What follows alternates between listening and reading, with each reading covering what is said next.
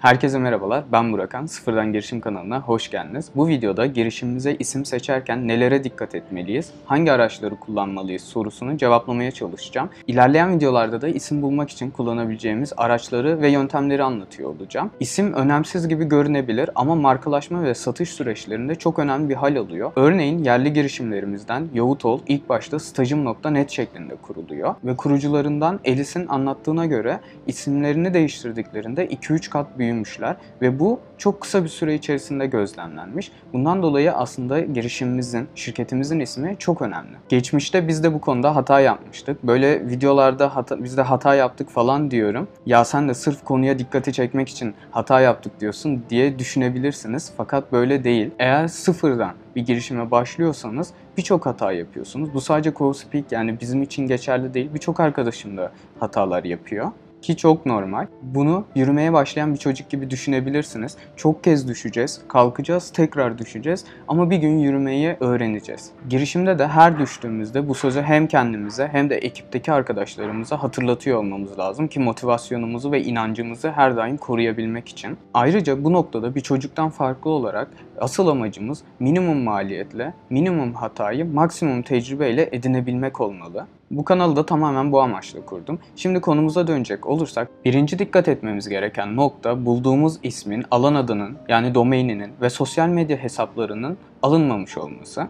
Biz CoSpeak'ten önce EasySpeak ismini bulmuştuk ve easyspeakapp.com domain adresini aldık. Çünkü EasySpeak alınmıştı. Fakat sonradan EasySpeak App isminin sosyal medya hesaplarında alınmış olduğunu fark ettik. Hatta Kocaeli'nde bir dil okulunun isminin EasySpeak olduğunu gördük ve bundan dolayı ismimizi değiştirmeye karar verdik. Çünkü ilk başlarda onun önünde çıkmamız çok zordu. Zaten sosyal medyada da bir sürü EasySpeak ismi vardı. O da çok zordu ve bundan dolayı değiştirmeye karar verdik. Sizin de böyle bir hataya düşmemeniz için bir platform göstereceğim. İsmi namecheck.com. Bu platform üzerinden bulduğunuz isimleri aratarak sosyal medya hesaplarında ve domain isimlerindeki uygunluklarını kontrol edebiliyorsunuz. Şimdi kısaca bunu göstereceğim. Örneğin Hero Games Studio ismine bakalım. Bu tamamen az önce Hero Games'in kurucusuna Melih ile görüşmüştük. Oradan aklıma geldi. Adından da anlaşıldığı üzere oyun yazılımı şirketi. Şimdi bunu inceleyelim. Hero Games Studio yazdığımızda .com adresinin alınmış olduğunu görüyoruz. Fakat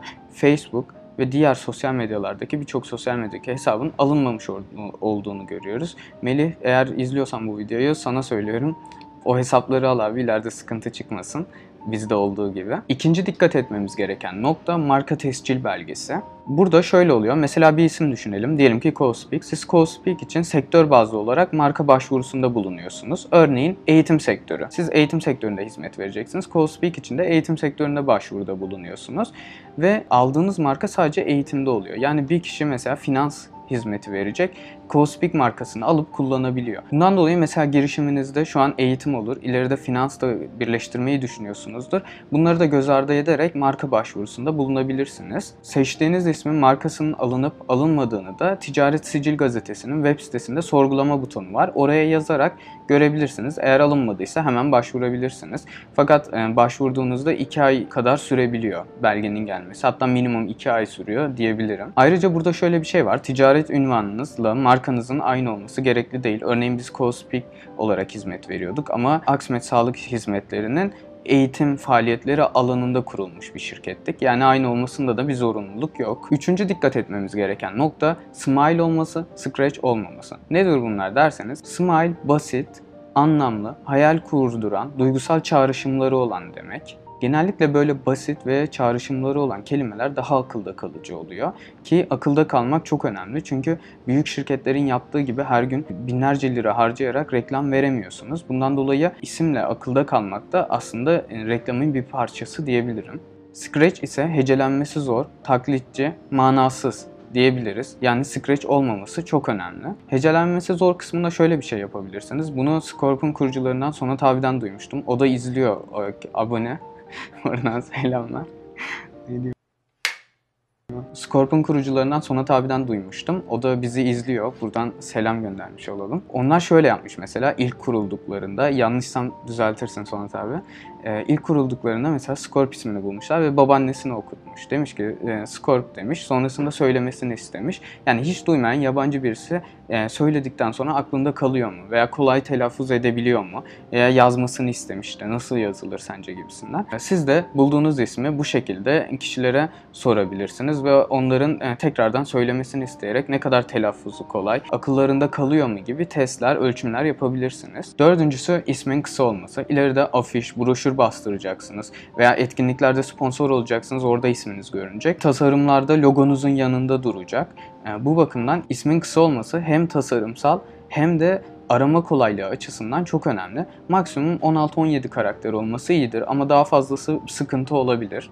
Beşincisi bazen bir isim buluyoruz. Alınmış olduğunu görünce ismimize tire işareti ya da rakamlar koyuyoruz. E İşte alt tire koyuyoruz. Bunu sosyal medyada da uygulayabiliyoruz. Bu kötü olabilir. Çünkü e, tüketicilerin kafasını karıştırır ve sizi bulmakta zorlanmalarına sebep olur.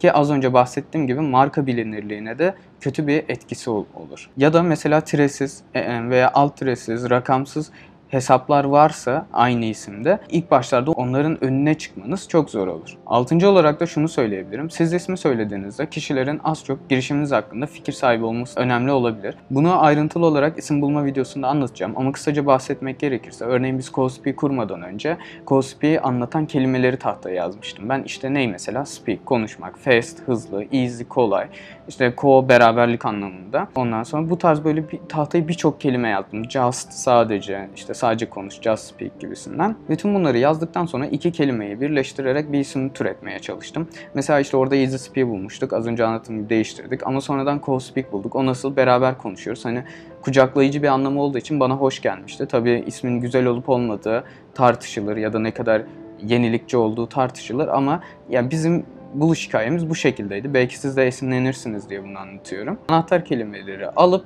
o ikisini, üçünü birleştirerek bir şeyler türetmek. Bu şekilde de bir isim bulabilirsiniz. Ve bunu insanlara söylediğinizde acaba çağrıştırıyor. Mesela bizde speak vardı, direkt konuşma.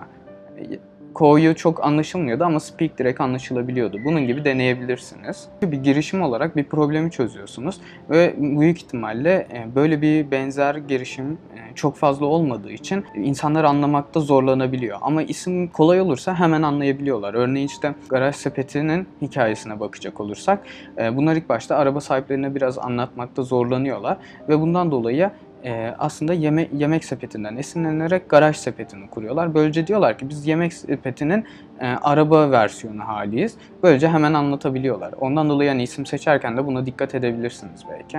Yedincisi globale açılmayı düşünüyorsanız seçtiğiniz ismin farklı ülkelerdeki anlamlarına ya da çağrıştırdığı şeylere dikkat etmeniz gerekiyor. Tabi bu şöyle olabilir. Mesela Türkiye'de güzel bir isim, yurt dışında kötü de olabilir ya da tam tersi de olabilir. İşte örneğin çok meşhur vardır ya Kaka futbolcu mesela. Yurt dışında Kaka diye bir şirket kursanız sıkıntı yok ama Türkiye'de kurarsanız garip anlaşılır. Yani ondan dolayı bunu isme de dikkat etmekte fayda var. Sekizincisi bunlardan biraz alakasız ama bununla ilgili bu hafta 2-3 defa soru aldım. Ondan dolayı bu videoda cevaplamak istiyorum.